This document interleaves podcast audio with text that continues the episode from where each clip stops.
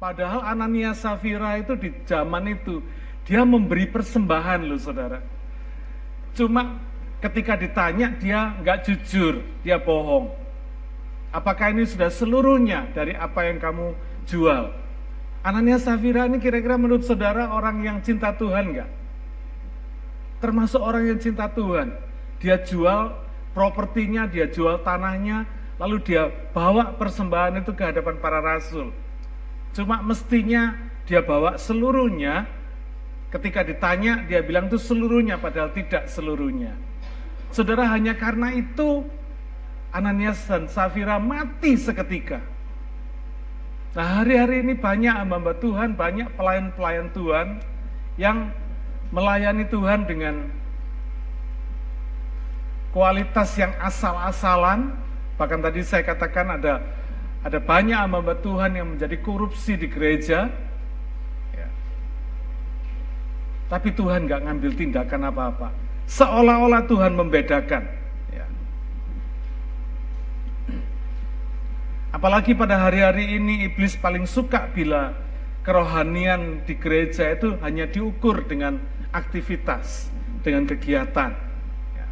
Kalau saya perhatikan banyak orang yang sibuk melayani, tapi tidak diimbangi dengan hubungan pribadi dengan Tuhan. Ya. Mereka tidak pernah eh, saat teduh, jarang baca Alkitab, bahkan jarang berdoa.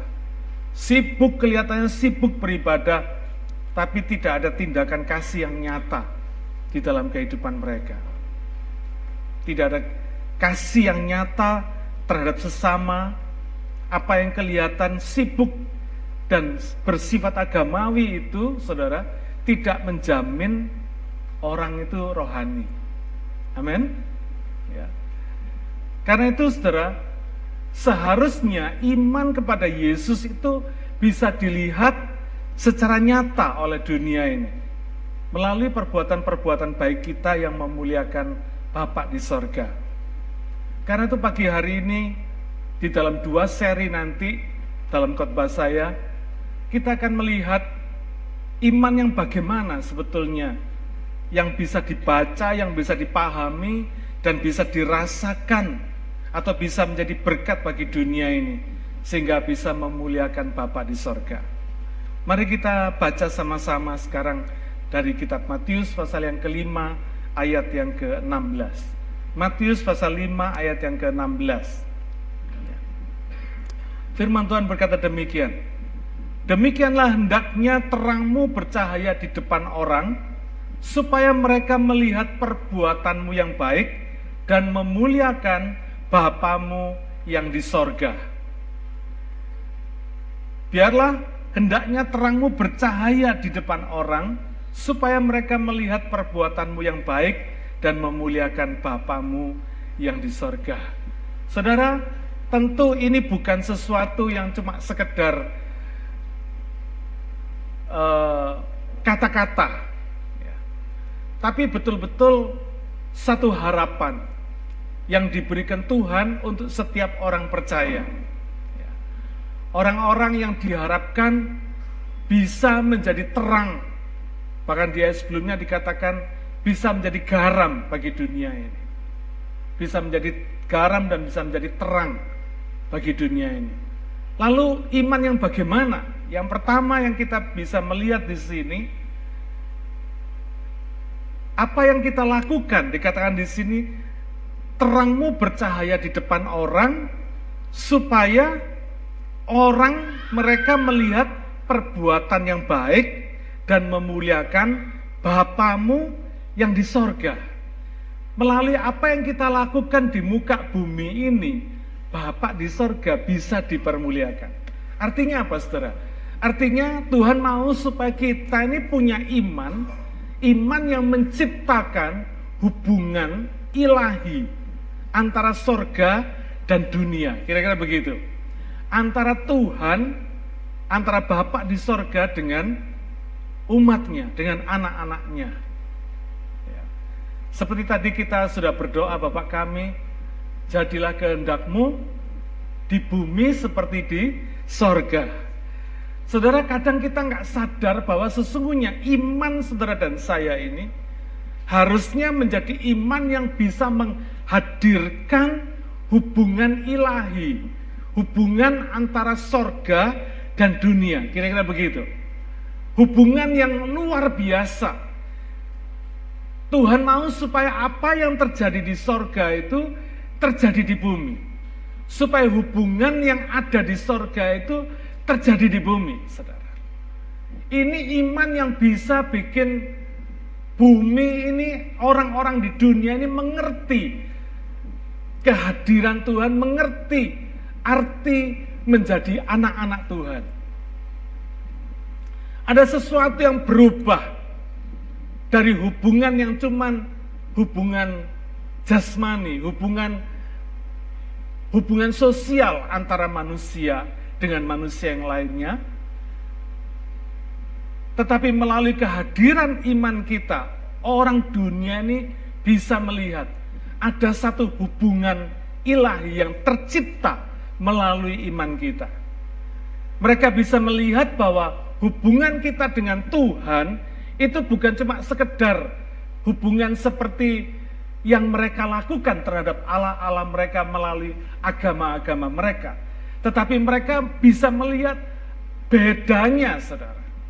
Bisa melihat perbedaan ketika kita menyebut dia Bapa.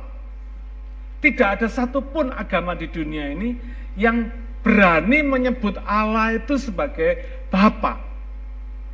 Sedangkan Alkitab mengajarkan kepada kita bahwa hubungan yang Tuhan mau ciptakan antara sorga dan bumi ini antara Tuhan dengan umatnya, dengan orang percaya ini adalah hubungan antara bapak dan anak. Ini luar biasa, saudara. Ini iman yang membuat semua orang berkata, wow. Tidak ada satu agama pun di dunia yang berani mengajarkan bahwa Bapak di sorga, Allah pencipta Allah yang maha kuasa itu adalah Bapak. Kalau Om ada, ada, Om ada. Bapak tidak ada, saudara. Ya, luar biasa. Cuma Alkitab yang mengajarkan Allah yang maha kuasa, pencipta langit dan bumi ini. Kita boleh sebut Bapak. Wah, dahsyat, saudara. Saudara mau nggak dipanggil sama anak tetangga papa?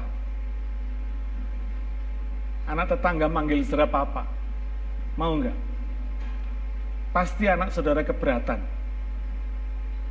Kenapa? Oh, memang bukan anaknya, ya toh saudara. Bukan anaknya manggil kita bapak, anak kita pasti keberatan. Tapi yang luar biasa, iman kepada Yesus itu menghadirkan hubungan sorga di dunia. Wow, bayangin saudara. Hubungan yang akrab, hubungan yang manis, hubungan yang hangat, hubungan yang dekat sekali. Apa ada kira-kira hubungan yang lebih dekat dari antara hubungan bapak dengan anak? Tidak ada.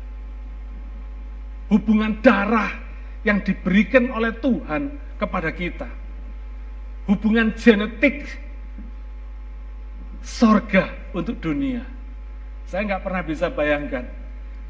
Begitu mulianya, begitu dahsyatnya, begitu rendah hatinya Tuhan.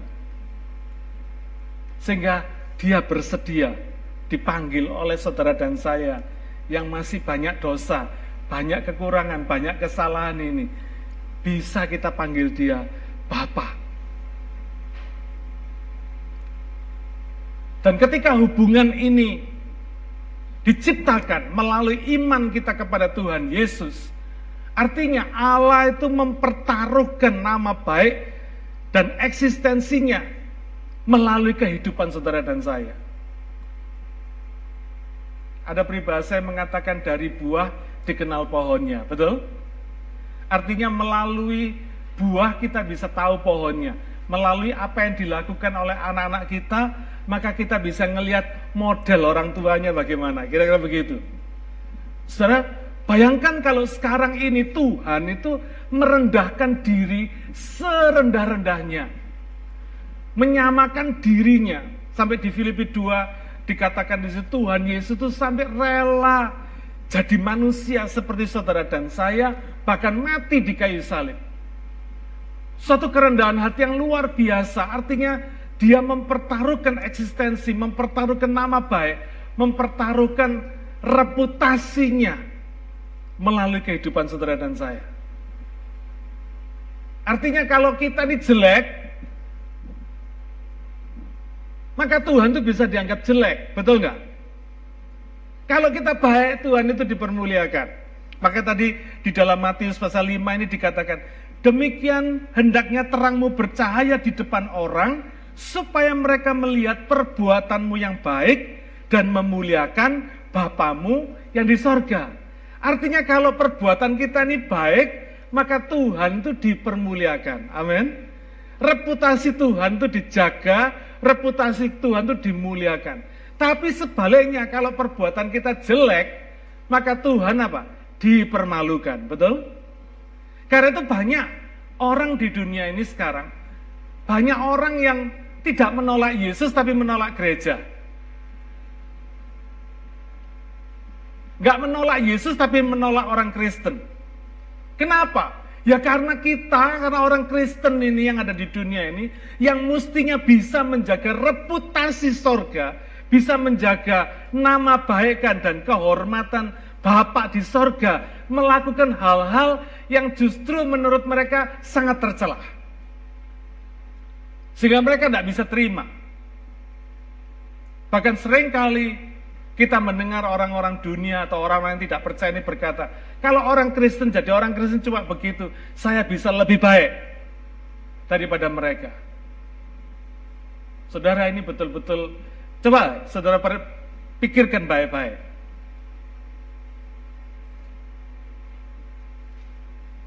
Bagi orang tua,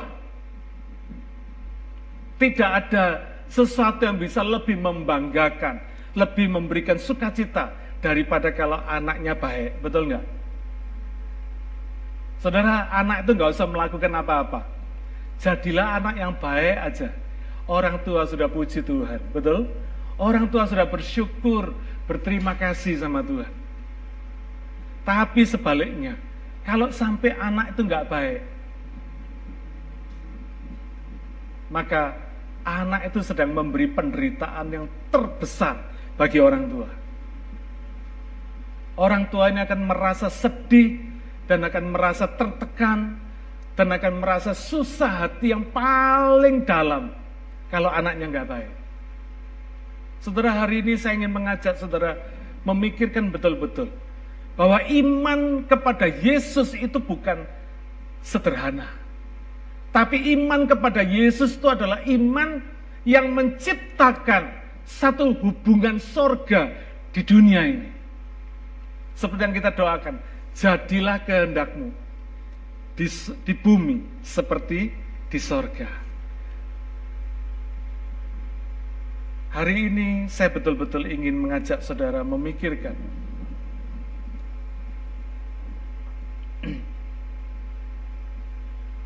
agar supaya kita menjadi orang beriman kepada Yesus hari ini itu bukan cuma sekedar lip service. Jangan sampai karena kita maka orang dunia tidak bersedia percaya Tuhan. Berapa banyak orang dunia tidak mau percaya Tuhan? Bukan karena Alkitabnya, saudara. Tapi karena orang Kristen, betul? Mereka nggak pernah menolak Alkitab. Nggak pernah nyalahkan pengajarannya. Pengajaran Kristen, enggak. Tapi mereka tidak mau percaya Tuhan. Tidak mau percaya Tuhan Yesus karena mereka lihat anak-anaknya mempermalukan Bapak di sorga. Karena itu hari ini saya ingin mengajak saudara melihat bagaimana sih kita ini punya iman. Iman yang bagaimana supaya kita ini bisa menjadi berkat bagi dunia ini. Bagaimana melalui kehidupan iman kita, kita membawa kemuliaan bagi Bapak di sorga. Saya percaya saudara, ini kuncinya. Ketika kita memiliki hubungan yang baik dengan Bapak di sorga, saya percaya hubungan horizontal, hubungan sosial kita dengan sesama kita pasti baik. Kalau kita tidak bisa punya hubungan yang baik dengan horizontal kita, dengan sesama kita, pasti karena hubungan vertikal kita sama Bapak di sorga tidak baik.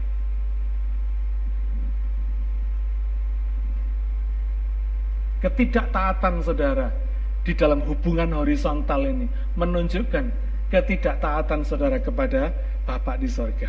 Amin. Hubungan horizontal ini akan menjadi cermin bagi hubungan vertikal kita dengan Bapak di sorga. Saya percaya. Ya. Karena itu saya percaya kalau kita bisa memiliki hubungan yang baik dengan Bapak di sorga, kita punya hubungan ilahi bersama Bapak di sorga.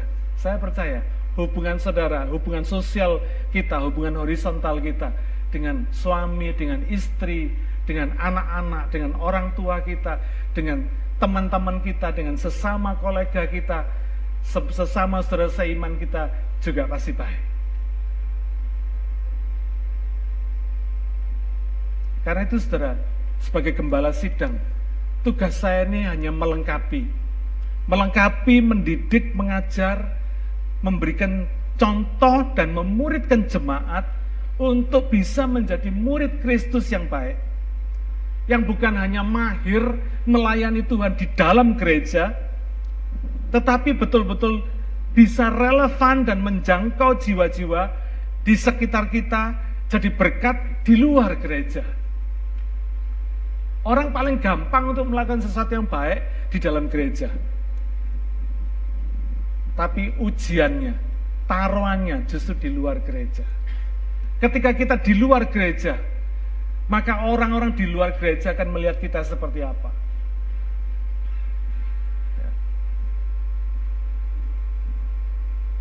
Gereja di Indonesia itu bukan sedikit, saudara. ribuan jumlahnya. Ya. Data terakhir lebih dari 10 ribu gereja ada di Indonesia. Hebat nggak, saudara?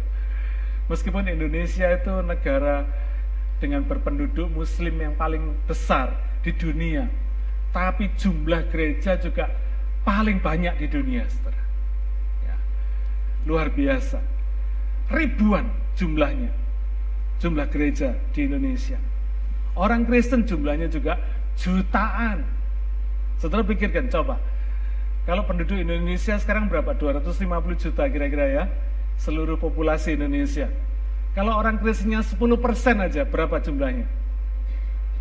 25 juta loh saudara. 25 juta orang Kristen di Indonesia. Kalah Australia. Ya toh? Banyak loh, bukan sedikit. Ya. Tapi kenapa cuma Ahok seorang yang bisa bikin geger Indonesia? Coba, terlepas dari segala kelemahan Ahok, terlepas dari segala kelemahan mulutnya yang carcor, yang cuma ngomong dulu baru mikir, kira-kira begitu, saudara ya. Saya kemarin baru dapat WhatsApp lagi. Ini urusan masih belum selesai. Ahok dalam rapat pimpinan malah dia ngomong, dia akan usulkan bikin wifi gratis di seluruh Jakarta Wi-Fi-nya di, akan dinamakan tahu ya surat uh, uh, uh, uh. yang sekarang lagi rame saya nggak mau sebutkan karena ini direkam terus nanti passwordnya pakai kata kafir aduh saya pikir ini orang masih nggak kapok-kapok gitu kira-kira saudara ya tapi meskipun demikian, lepas dari segala kelemahan si Ahok ini, dia ini orang yang bisa geger, bisa bikin geger Indonesia, saudara. Satu orang loh. Tadi saya, saya katakan toh, orang Kristen di Indonesia 25 juta orang. Kira-kira. Satu orang ini bisa bikin geger Indonesia, bisa bikin geger dunia, saudara. Bahkan terakhir dia dicalonkan sebagai peraih Nobel perdamaian. Wah ini kalau jadi beneran, Ahok adalah orang pertama, orang Indonesia pertama yang meraih hadiah Nobel perdamaian. Ini dahsyat, saudara. Kenapa bisa begitu? Karena saya percaya dia bisa mempraktekkan iman tadi itu saudara ya. Bisa mempraktekkan hubungan dia dengan Bapak di sorga itu. Bisa mempraktekkannya dengan baik di dalam kehidupannya. Dia nggak peduli siapa pun juga. Masjid dia bangun penjaga-penjaga masjid dibawa ke umroh gitu ya. Dikasih biaya dibikin umroh setelah tiap tahun. Orang miskin ditolong. Orang yang hidup di di bantaran sungai dipindahkan. Digusur dipindahkan masukkan rumah susun. Memang gayanya caranya memang rada ugal-ugalan kira-kira gitu ya. Tapi itu berhasil membuat geger, saudara. Dan overall kita bisa melihat keberhasilan dia. Ya. Di sini saya bukan bukan kampanye buat Ahok, enggak. Ya, enggak. Tapi saya mau ambil contoh sebagai pribadi orang Kristen. Ya. Enggak sempurna memang. Tapi dia pribadi yang berani merealisasikan diri sesuai dengan hubungan pribadi dia dengan Tuhan. Biarpun rodok ngawur-ngawur tapi dia berani. Dan itu membuat banyak orang mengapresiasi dia, memberikan respect kepada dia. Dia nggak peduli, dia nggak takut. Sampai dikatakan urat takutnya sudah putus katanya. Koruptor dibabat habis sama dia. Pejabat-pejabat yang dulu biasanya apa melayani uh, minta dilayani bukan menjadi apa mentalnya mental minta dilayani sekarang dirubah sama Ahok menjadi mental yang melayani rakyat. Ini luar biasa, saudara. Ditertibkan. Para koruptor disikat habis sama dia, tidak peduli dia. Orang megap-megap yang biasanya dapat duit, sekarang nggak dapat duit dari korupsi. Dia nggak peduli, dia sikat habis. Saudara, ini contoh baru seseorang. Resikonya dia dibenci orang, dibenci banyak orang. Difitnah, dihina, dimaki-maki, dianjing-anjingkan, saudara. Ya. Dituduh menista agama dan sebagainya. Tapi si Ahok ini maju tak gentar, saudara. Ini luar biasa ini. Saudara, hari ini saya rindu supaya kita sadar. Menurut saudara, apa cuma Ahok yang bisa begitu? Halo? Enggak. Amin. Siapa yang bilang enggak tadi? Amin. Amin. Bukan cuma Ahok yang bisa begitu. Setiap orang Kristen, setiap anak Tuhan bisa begitu. Bukan cuma Ahok, saudara dan saya pun bisa. Karena kita telah punya hubungan ilahi dengan Bapak di sorga. Saudara dan saya menyebut dia Bapak, sama. Ahok pun juga nyebut Bapak. Kita juga menyebut dia Bapak. Nah apa yang kurang dari kita sehingga hari ini kita masih belum bisa memberikan kontribusi sedemikian besar.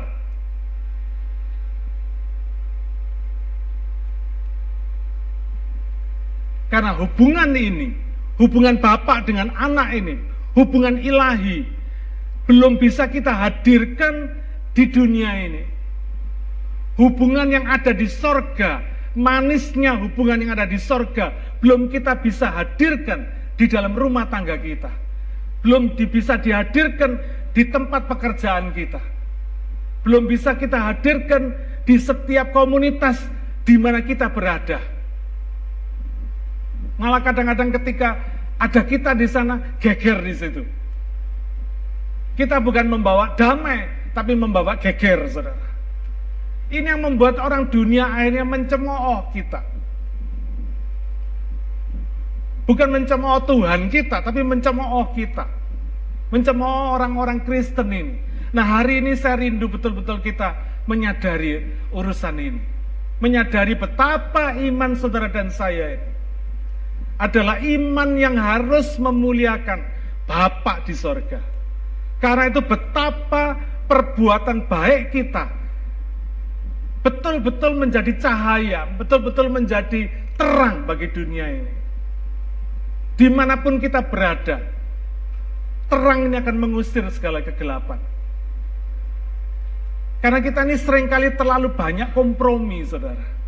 Kita ini terlalu banyak sungkan, terlalu banyak eh, memahami dan sebagainya. Akhirnya kita gak berani untuk melakukan sesuatu yang sebagaimana mestinya. Nah, hari ini saya rindu betul supaya dalam kehidupan saudara dan saya hubungan sorga ini kelihatan di dalam hubungan kita. Di dalam hidup sehari-hari kita. Sehingga orang dunia ini melihat, wow, baru ini saya melihat. Baru ini. Kalau sudah perhatikan setiap orang yang memberikan komentar terhadap Ahok itu selalu berkata ini cuma satu-satunya yang begini, gitu ya. Gubernur setelah Ali Sadikin yang bisa bikin Jakarta seperti hari ini, ya cuma si Ahok ini katanya. Hari ini saya rindu. Ya. Jangan ditiru jeleknya. Jangan ditiru jeleknya Ahok. Tirulah baiknya. Amin. Tirulah. Karena dia berhasil.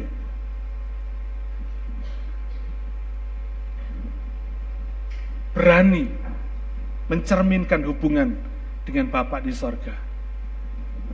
Saudara saya rindu agar supaya kita mengerti prinsip ini. Setiap orang yang beriman kepada Yesus bisa menjadi terang dunia di bidang kita masing-masing.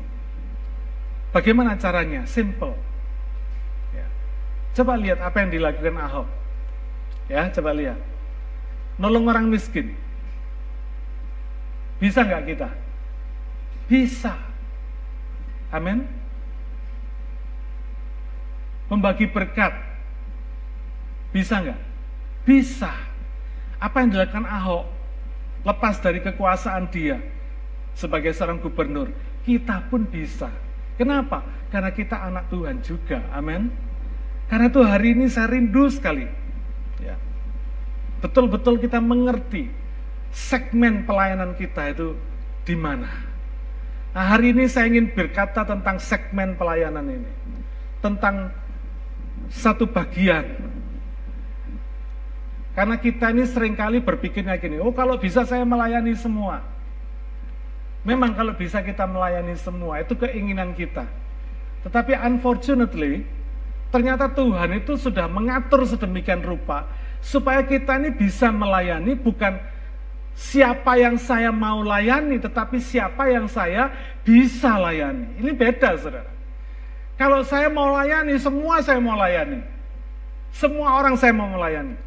Tetapi siapa yang bisa saya layani, itu tertentu. Tidak semua orang. Tidak ya, semua orang. Karena itu tergantung pada siapa? Tergantung pada Tuhan yang memberikan jiwa-jiwa ini kepada kita. Jadi saya percaya bahwa setiap orang yang hadir di dalam kehidupan saudara. Sebetulnya orang-orang ini membutuhkan Tuhan, membutuhkan kehadiran Tuhan, membutuhkan kehangatan hubungan dengan Tuhan, seperti yang sudah saudara dan saya alami sebelumnya, yaitu hubungan pribadi dengan Tuhan, hubungan ilahi.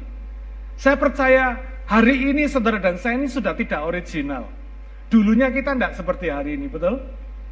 Dulunya kita belum jadi orang percaya. Dulunya kita nggak peduli sama Tuhan. Dulunya kita nggak mau tahu soal agama. Apalagi melayani. Apalagi memberi persembahan. Apalagi memberi perpuluhan. Dulunya kita nggak seperti itu. Tapi hari ini kita sudah diubahkan Tuhan. Sehingga kita menjadi orang yang berbeda hari ini. Nah siapa yang mengubahkan? Tuhan. Sehingga hari ini kita bisa menyebut dia Bapak. Kita nggak nggak ragu-ragu untuk menyebut dia Bapak. sebagai Bapak sorgawi kita. Kita nggak ragu-ragu. Karena itu setiap orang yang dikirim Tuhan hadir dalam kehidupan saudara, layani mereka. Layani orang-orang ini yang sering kali datang kepada saudara dengan masalah, betul nggak? Jadi saudara jangan heran kalau ada orang datang sama saudara dengan bawa masalah. Kalau bawa duit jarang. Bawa masalah banyak. Karena apa? Karena mereka dikirim Tuhan untuk diberkati oleh kita. Amin. Untuk diselesaikan oleh kita. Ketika orang-orang ini di komunitasnya, di luar sana, mereka tidak mampu menyelesaikan urusannya, pasti cari saudara. Ketika komunitasnya sudah menyerah, give up sama mereka, karena mungkin badungnya sudah keterlaluan, gitu ya. Nakalnya sudah keterlaluan, semuanya sudah serba keterlaluan sehingga komunitas mereka berkata, gua give up dah. Dikirimlah kepada saudara. Datanglah ke rumah saudara. Cari saudara. Nah kira-kira ketika orang-orang ini datang kepada saudara, apa yang akan saudara lakukan? Pasang kuda-kuda. Wah hati-hati ini Pak. Wah ini terkenal ini. Di Sydney sudah terkenal ini. Stempelnya keluar. Ya. Apa begitu saudara? Enggak ya? Enggak ngaku. Karena itu yang sering kali kita lakukan. Ketika Tuhan kirim orang-orang yang sudah luar biasa ini. Kita sering kali pasang kuda-kuda dan kita sering kali melarikan diri. Mari kita baca kitab Matius 15. Matius 15 ayat 24 sampai 27. Aku diutus hanya kepada domba-domba yang hilang dari umat Israel. Saudara kisah ini bicara tentang Ketika seorang wanita Kanaan minta Yesus mengusir setan yang merasuki anaknya. Yesus pertama tidak menjawabnya. Tapi wanita ini tetap mengikuti Yesus sambil berteriak-teriak. Sampai murid-muridnya berkata sama Yesus, Tuhan suruh orang ini pergi. Ini teriak-teriak mengganggu kita ini. Terus ceritanya di sini dilanjutkan. Yesus ngomong gini, ketika perempuan ini teriak-teriak, Yesus ngomong begini, aku diutus hanya kepada domba-domba yang hilang dari umat Israel. Tapi perempuan itu mendekat dan menyembah dia sambil berkata, Tuhan tolonglah aku. Tapi Yesus menjawab, tidak patut mengambil roti yang disediakan bagi anak-anak dan melemparkannya kepada anjing. Kata perempuan itu, benar Tuhan, namun anjing itu makan rempah-rempah, makan remah-remah yang jatuh dari meja tuannya. Saudara, ini luar biasa.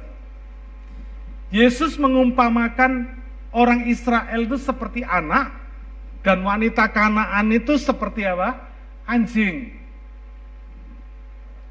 Coba hari ini kalau ada orang datang kepada pendeta terus pendetanya ngomong begitu. Ngomong kayak gini, kira-kira orang ini akan ngomong apa? pendeta ini langsung terkenal. Betul nggak? Terkenal edan. Kenapa? Ya orang datang minta dilayani, saudara. Dianjing-anjing, kan coba bayangkan. Ini penghinaan yang luar biasa toh. Tapi apakah Tuhan mau menghina dia? Tidak. Apa yang dikatakan Yesus ini benar. Karena Yesus ini bicara tentang apa? Segmen tadi yang saya bilang segmen pelayanan. Tuhan datang ini tujuannya pertama untuk kaum Israel. Karena kaum Israel ini adalah bangsa pilihan Tuhan, makanya disebut sebagai anak. Dan Tuhan bicara bahwa orang-orang ini, orang-orang kanaan, orang-orang yang belum percaya ini, tidak lebih berharga dari seekor anjing. Kira-kira begitu. Kenapa? Karena mereka akan binasa. Tapi hebatnya orang Kanaan ini, wanita Kanaan ini. Dia berkata, Tuhan, betul itu Tuhan. Tapi anjing izinkan anjing itu makan remah-remah. Sisa-sisa, potongan-potongan. Yang tidak kemakan, kira-kira begitu ya. Sampah-sampah yang jatuh dari meja. Biar itu tak makannya. Saudara, ini luar biasa. Ini gambaran bagi kita. Bahwa kalau hari ini saudara dan saya ini sebagai anak, sebagai anak Bapak, dan kita sebut dia Bapak di sorga, yang harus kita muliakan. Ingat, kita pun juga harus peka, harus sensitif terhadap teriakan-teriakan orang kanaan ini, saudara. Orang-orang yang belum percaya ini. Orang-orang yang dikirim Tuhan datang dalam kehidupan kita. Untuk mencari remah-remah untuk mencari sesuatu yang mungkin sisa-sisa bagi kita. Tapi ini mereka butuhkan. Saudara saya percaya, kebutuhan orang yang belum percaya ini besar sekali, seperti apa yang diceritakan ini. Ini cuma satu contoh persoalan yang sedang dihadapi oleh wanita Kanaan ini. Maka saya percaya sebetulnya apa yang dialami oleh orang dunia ini jauh lebih banyak jauh lebih besar, jauh lebih hebat, jauh lebih menderita daripada orang Kanaan ini. Karena itu kita perlu ngerti akan teriakan-teriakan wanita Kanaan ini. Makanya ketika ibu orang Kanaan ini, wanita Kanaan ini berkata demikian, Yesus menjawab di ayat yang ke-28. Maka Yesus menjawab dan berkata kepadanya, Hai ibu, besar imanmu maka jadilah kepadamu seperti yang kau kehendaki. Dan seketika itu juga anaknya sembuh. Saudara, lihat. Hati Yesus berubah. Amin. Meskipun dia berkata seperti ini, kelihatannya sangat menghina sekali. Padahal saya percaya bahwa Tuhan tidak bermaksud menghina. Tapi inilah fakta, kenyataan di hadapan Tuhan orang yang belum percaya, orang yang tidak percaya, itu tidak lebih mulia daripada binatang, kira-kira gitu. Kenapa? Karena mereka berdosa. Mereka harus binasa. Tetapi ketika orang-orang ini datang kepada Tuhan, maka Tuhan berikan kesempatan. Bahkan dia berkata, jadilah seperti yang kau kehendaki. Saudara, saya rindu agar supaya kita ini relevan. Ya. Saya rindu di mana pun saudara berada. Saudara ada di sekolah, saudara ada di tempat kerja, saudara ada di rumah tangga, saudara dalam keluarga saudara, di, tem di tempat komunitas teman-teman saudara, yang sehobi dengan saudara, yang biasanya shopping sama-sama, sport sama-sama, dan sebagainya. Di mana pun saudara berada, biarlah hidup saudara dan saya ini relevan. Amin. Bukan jadi orang aneh. Orang datang sama kita mestinya minta dilayani, tapi kita tolak. Ya.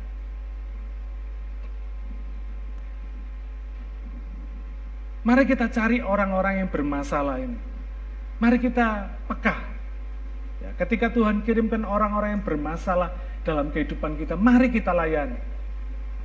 Kita layani sebisanya. Kita ini satu tim besar, satu keluarga besar di gereja. Kalau saudara tidak bisa melayani, ada bantuan banyak segini. Amin. Asal kita semua ini bersedia, saling bau membau, saling melengkapi. Apa yang kita nggak bisa, kita turun sama-sama. Amin. Ya. Mari kita tolong secara praktis. Kita bantu mereka nggak usah pandang bulu, nggak usah dilihat. Lo orang Kristen bukan? Oh bukan orang Kristen. No, nehi. Jangan saudara. Orang-orang yang dikirim Tuhan ini kadang mereka belum orang Kristen. Tidak apa-apa. Bantu mereka sebisanya. Gak usah pikirkan, oh ini bukan orang Indonesia nih. Enggak. Jangan. Kita layani mereka. Sebisa kita. Tanpa pandang bulu, tanpa pandang agama, tanpa pandang bangsa, tanpa pandang sukunya, kita harus bersedia menjadi berkat. Ya. Karena itu teriakan-teriakan orang kanaan dalam tanda petik yang harus kita layani. Dan saya percaya ketika kita bisa menghadirkan seperti yang sering saya katakan, dulu kita pasti pernah mengalami ketika orang lain membawa kita datang kepada Tuhan. Sebetulnya apa? Saya bicara tentang apa? Sebetulnya orang yang membawa kita kepada Tuhan itu dia berhasil menghadirkan hubungan ilahi ini yang pernah dia alami sebelumnya dan itu dibawa datang kepada kita. Sehingga kita juga mengalami hubungan ilahi yang sama. Amin. Nah, itulah sebetulnya yang Tuhan inginkan dalam kehidupan kita. Supaya kita ini relevan.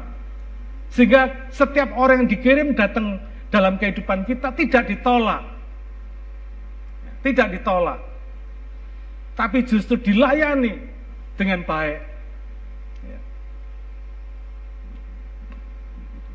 Saya sudah sempat umumkan bahwa uang misi kita akan dipakai untuk membuat kampung batik di salah satu daerah di Jawa Timur. Tidak saya sebutkan daerahnya, tempatnya, Pada hari ini, kalau kita bisa melihat bahwa gereja itu tidak bisa dengan cara konvensional seperti dulu. Kalau hari ini gereja datang kepada orang, mereka akan dicurigai. Nanti akan dituduh baik-baik. Dituduh nggak karu-karuan, gitu ya. Tadi seperti yang saya katakan, banyak gereja megah, gedung-gedungnya megah, jemaatnya banyak yang kaya. Tapi begitu mereka kasih duit, langsung tuduhannya apa? Mengkristenisasi. Ini tuduhan. Sehingga gereja harus bijaksana. Apalagi pada hari-hari ini, kita semua sudah tahu bahwa urusan SARA itu dipolitisasi sedemikian rupa. Sampai makin runcing ini urusan SARA ini.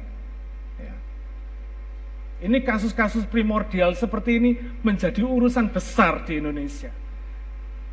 Salah ngomong dikit sudah urusan besar. Sudah dari urusan polisi, penistaan agama, dan sebagainya, dan sebagainya. Tapi apakah terus karena masalah, karena tantangan, karena halangan seperti ini, terus gereja tidak melakukan fungsinya? Tidak mengabarkan Injil, tidak melakukan amanat agungnya? Tidak. Saya percaya Tuhan memberikan hikmat kepada gereja lebih daripada segala masalah, lebih daripada segala tantangannya. Amin. Kalau masalahnya segini, hikmat Tuhan pasti segini. Amin. Karena itu ketika saya berdoa, Tuhan memberikan kepada saya hikmat ini untuk membuat kampung batik ini, saudara. Kalau gereja turun ke masyarakat, kayak tadi saya katakan, dicurigai dan dia akan dituduh melakukan kristenisasi. Ini terjadi karena saya keliling dari kota sampai yang paling pelosok-pelosok saya melihat masalah ini. Dan gereja kebanyakan gereja ketakutan melakukan penginjilan. Karena mereka berpikir nanti saya dituduh kristenisasi. Memberikan mie dituduh kristenisasi lewat mie memberikan pakaian, dituduh kristenisasi lewat pakaian. Saudara, semua yang dilakukan bisa dituduhkan. Tapi hikmat Tuhan tidak kalah, saudara.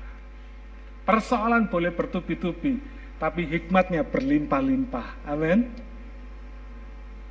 Jadi gereja bukan cuma sekedar menjadi pusat misi, tapi harus bisa menjadi generator ekonomi bagi masyarakat di sekitarnya, bagi orang-orang miskin, bagi orang-orang yang tidak punya ini. Amin. Yang nuduh cuma segelintir orang. Yang miskin banyak. Tapi segelintir orang ini bisa membuat gereja ditutup, saudara. Karena itu betapa kita mesti minta hikmat sama Tuhan. Kalau gereja datang nggak bisa ya, harus mereka yang datang ke gereja. Kira-kira begitu. Kalau gereja bisa menjadi pusat atau menjadi generator ekonomi, maka orang-orang miskin di sekitarnya ini akan datang ke gereja. Untuk apa? Kerja. Dikasih kepinteran, dididik, dilatih. Untuk kerja. Jadi ketika mereka datang ke gereja, orang tahu bahwa mereka datang untuk kerja. Nah, saudara tahu batik itu lama apa, apa sebentar? Lama. Belum gambarnya, gambarinya. Lalu belum ngasih malamnya. Prosesnya bisa berhari-hari, bisa berbulan-bulan. Saudara, apakah itu sebuah kesempatan buat kita untuk putar lagu-lagu rohani? Sambil mereka kerja, mereka bisa dengar lagu rohani. Amin. Sambil mereka kerja, mereka bisa dengar khotbah-khotbah rohani. Salah? Enggak. Wong diputar di gereja kok. Amin. Saudara, ini merupakan pilot project. Apa yang akan kita kerjakan ini adalah pilot project. Karena itu tolong doakan. Karena ini akan menjadi contoh bagi daerah-daerah yang lain. Saya melihat gereja-gereja di Indonesia di banyak tempat sudah ketakutan, tidak berani melakukan penginjilan, tidak berani melakukan menjangkau jiwa, sudah nggak berani, saudara. Tapi biarlah melalui proyek-proyek seperti ini, proyek-proyek yang smart project, tapi gereja masih bisa berfungsi menjalankan tugasnya untuk melakukan amanat agung. Kemarin saya dapat WhatsApp ada gereja yang minta dukungan dana untuk kasih makan para pengamen. Satu anak pengamen butuh 70 ribu untuk kasih makan mereka. Saya bilang kasih, tidak apa-apa. Ada banyak orang yang tidak setuju. Oh nanti mereka datang ke gereja cuma cari makan, tidak apa-apa. Habis dapat makan dapat firman, ya kan saudara? Saudara, banyak kali kita tuh terlalu merasionalisasi seolah-olah kita berhikmat, padahal keliru. Itu kesempatan yang Tuhan berikan. Nilai 70 ribu itu apa artinya dibanding dengan nilai jiwa mereka yang akan mengenal Tuhan. Kesempatan untuk mereka mendengar firman Tuhan. Dan saya percaya kalau mereka bisa percaya kepada Tuhan Yesus dan diselamatkan bukan karena 70 ribu tadi. Amin. Tetapi karena pekerjaan roh kudus terjadi di dalam kehidupan mereka. Sama persis ketika pekerjaan Roh Kudus terjadi di dalam kehidupan saudara dan saya sebelumnya. Amin. Cuma caranya beda. Kesempatannya beda. Tapi prinsipnya sama. Semua pekerjaan Roh Kudus. Saudara, mengapa iman yang menciptakan hubungan ilahi ini penting sekali kita miliki? Karena sering kali kita nih tidak bisa memiliki iman yang menciptakan hubungan ilahi ini karena kita ini tidak mau risikonya. Tidak mau mengalami risiko yang tidak kita inginkan. Karena iman yang seperti ini selalu berhubungan dengan kasih. Tidak bisa kita ngomong kita ini beriman kepada Yesus tanpa mengasihi Tuhan, tanpa mengasihi sesama, tidak bisa. Kita tidak mau disakiti, kita tidak mau dikecewakan, kita tidak mau dibenci, kita nggak mau direndahkan, kita tidak mau dikorbankan, bahkan dikucilkan atau dimanfaatkan. Kita nggak mau risiko-risiko itu semua. Tapi saya mau kasih tahu saudara, risiko-risiko itu harus kita hadapi. Amin. Berapa banyak orang di dalam hidup saudara yang pernah saudara alami, yang saudara tolong, Berapa banyak yang tahu berterima kasih? Banyak yang tidak tahu berterima kasih, betul? Kalau ada yang ngomong terima kasih sudah hebat. Kadang tidak pakai ngomong terima kasih sudah hilang. Tapi itulah semua resiko, saudara. Ketika saudara mau menghadirkan hubungan ilahi ini di atas dunia ini, supaya orang lain boleh diselamatkan, maka itulah resikonya. Amin. Itu semua resiko yang harus kita hadapi. Bahkan kadang sampai mati. Ada resiko yang harus dihadapi. Bersyukurlah kalau sampai kita tidak mengalami risiko seperti itu. Tapi risiko-risiko yang menyakitkan ini harus kita hadapi. Kita tidak akan pernah bisa menghadirkan hubungan ilahi di dunia ini tanpa korban. Tidak bisa. Karena kasih itu selalu berkorban. Saya minta tolong Erik menayangkan foto yang mau saya tunjukkan ini.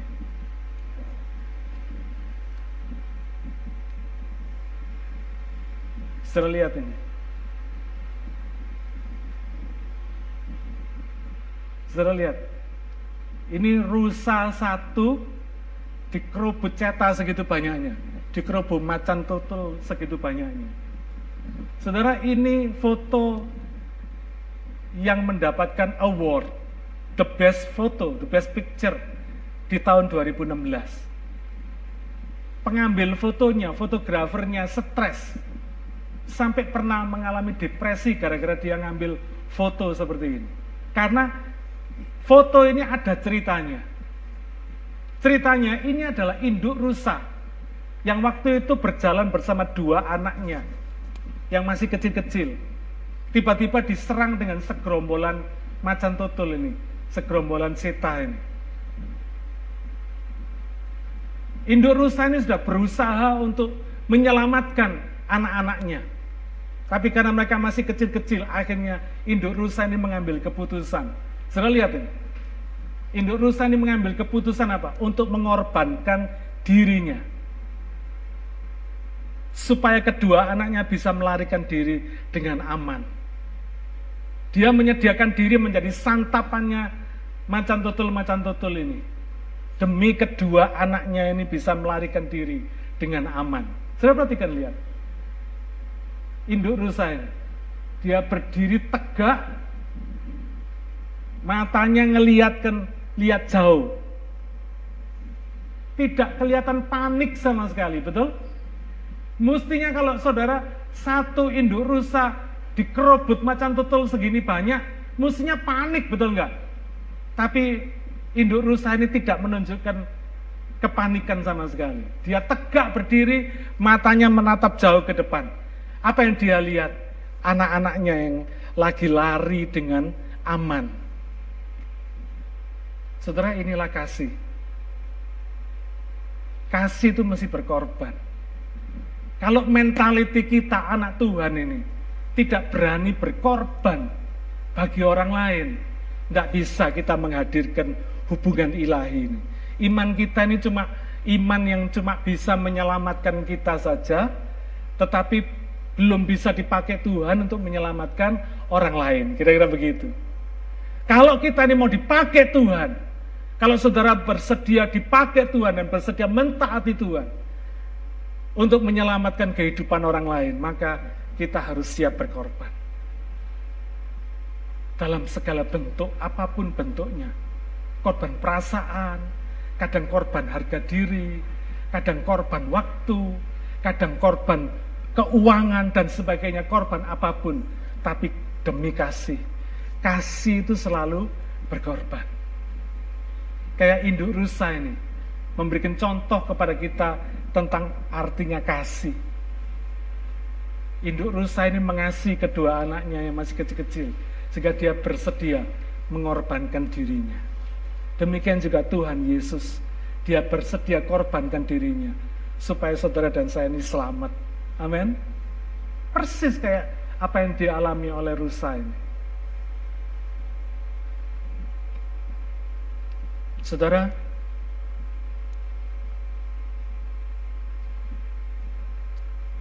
kenapa kita sering kali tidak berhasil menjadi orang-orang yang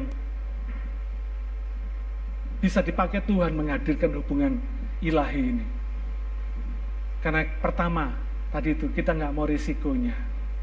Risiko yang sakit tadi kita nggak mau. Yang kedua, karena sering kali ego kita menganggap orang lain itu nggak penting. Kita ini selalu pengen dianggap penting, tapi nggak pernah nganggap orang lain penting. Betul nggak? Ego kita tuh membuat kita ini menjadi egosentrik, saudara. Pusatnya ke kepada diri kita sendiri. Yang penting saya dihormati, tapi nggak mau menghormati orang lain. Yang penting saya dihargai, tapi kita jarang menghargai orang lain. Ini manusia.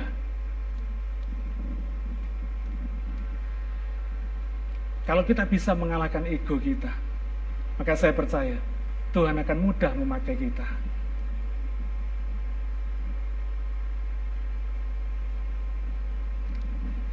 Yang pertama, iman yang bagaimana?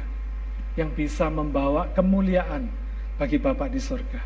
Yaitu iman yang menciptakan, yang bisa menciptakan, yang bisa menghadirkan hubungan ilahi di sorga, eh, di bumi seperti di sorga. Iman yang berhasil membawa hubungan pribadi dengan Bapak di sorga kepada orang lain. Yang kedua, iman yang hidup dan dinamis. Bukan cuma sekedar iman yang normal-normal saja. Saya mau kasih tahu saudara, kalau kita hidup di dunia ini masih dianggap normal sama orang dunia, iman kita ini masih menjadi tanda tanya besar. Saya kasih contoh seperti ini. Saudara hari ini duduk di kursi itu, Kok nggak takut jatuh? Kok nggak takut kursi saudara jatuh? Kok nggak takut kursi saudara patah? Kenapa? Karena saudara yakin betul bahwa kursi saudara yang saudara duduki hari ini mampu menahan berat badan saudara, betul? Kira-kira kalau ada orang tidak percaya masuk ke gereja ini, dia berani duduk di kursi yang sama nggak? Berani. Nggak beda sama kita, betul nggak? Ini yang disebut sebagai normal faith. Iman yang normal. Iman normal seperti ini semua orang bisa. Orang percaya bisa, nggak percaya pun juga bisa. Ya. Ini yang disebut sebagai normal faith. Iman yang normal. Yang tidak mengherankan. Yang biasa-biasa. Semua orang bisa. Iman seperti ini bisa menyelamatkan saudara duduk dengan nyaman dan aman, tapi tidak bisa bikin kita masuk surga, betul? Tidak bisa menyelamatkan kita. Nah kalau saudara sakit lalu saudara percaya, saudara berkata begini, Tuhan aku percaya sesuai firmanmu, bilur-bilurmu sudah menyembuhkan aku. Ini jadi beda. Orang tidak percaya, tidak bisa ngomong begitu. Hanya orang percaya, saudara dan saya yang percaya kepada firmannya, Yesaya 53 ayat yang kelima, kita percaya bahwa bilur-bilur Tuhan Yesus sudah menyembuhkan kita. Kalau hari ini saya berkata, saudara percaya nggak bahwa Tuhan hadir di tengah-tengah kita? Saudara percaya, saudara berkata, amin, itu iman yang menyelamatkan. Saving faith, iman yang menyelamatkan. Tidak normal lagi. Orang percaya berkata, loh kok enak? Mana Tuhan hadir? Tidak kelihatan. Tidak ada. Mana Tuhan hadir? Beda. Kita percaya. Karena firmannya mengatakan demikian. Dua tiga orang berkumpul dalam namamu, aku hadir di tengah-tengah mereka. Kita percaya itu. Bilur-bilur Tuhan Yesus sudah menyembuhkan kita. Jadi kalau sudah takut, apa? Kalau sudah sakit, sudah enggak takut, enggak panik, karena sudah percaya Tuhan pasti sembuhkan saudara. Karena janjinya ya dan amin. Ini iman yang menyelamatkan.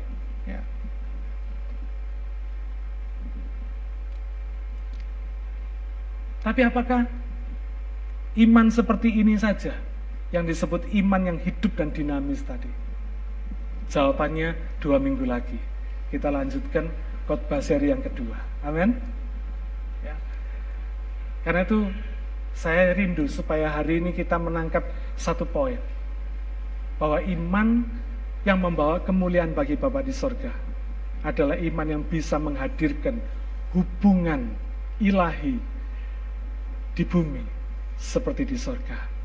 Hubungan seperti yang kita sudah pernah alami, kita hadirkan di dalam kehidupan orang lain. Amin. Dua minggu lagi kita akan lanjutkan seri yang kedua. Karena minggu depan ada pembicara tamu. Mari kita berdoa.